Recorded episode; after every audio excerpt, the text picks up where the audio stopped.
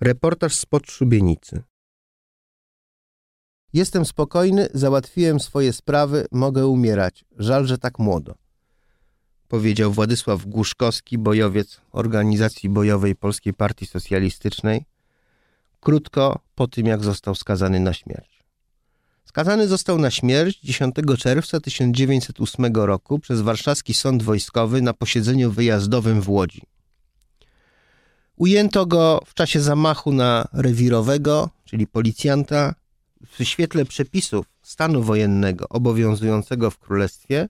Ludzie, którym udowodniono a tego typu czyny, podlegali właściwie jedynemu wyrokowi śmierć przez powieszenie. Zgodnie z ówczesną procedurą wyrok wykonywano wieczorem tego samego dnia, zaraz po jego wydaniu, aby uniemożliwić w ten sposób próby odbicia skazanego albo jakiekolwiek inne działania prawne. W przypadku Głuszkowskiego egzekucję poprzedziła niecodzienna ceremonia. Na dziedzińcu więziennym skazaniec zawarł związek małżeński ze spodziewającą się dziecka Julianną Krzemińską.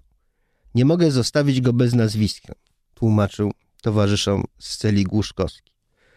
To zdjęcie prezentujemy na wystawie jest interesujący nie tylko z powodu dramatycznych okoliczności.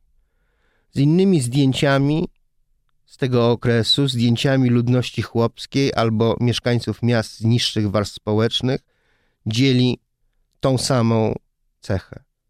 Wszyscy wpatrują się w migawkę aparatu. To zapewne instrukcja fotografa.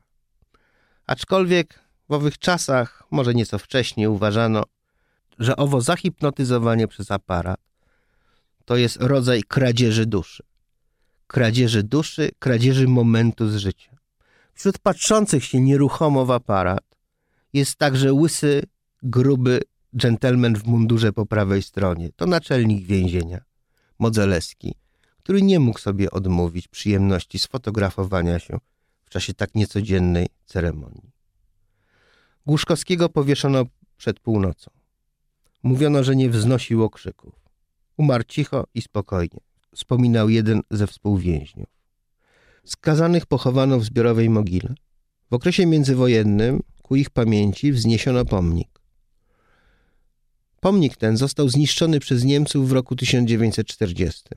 Po II wojnie światowej powstał kolejny pomnik, tym razem spełniający swą wymową oczekiwania władz komunistycznych. Znalazły się na nim daty nie tylko rewolucji 1905 roku, ale powstania partii Proletariat, a także rok 1948, powstanie PZPR. Dziś pomnik nadal istnieje, acz w zmienionej formie. Usunięto wyrzeźbionych żołnierzy, zastępując ich robotnikami i robotnicami.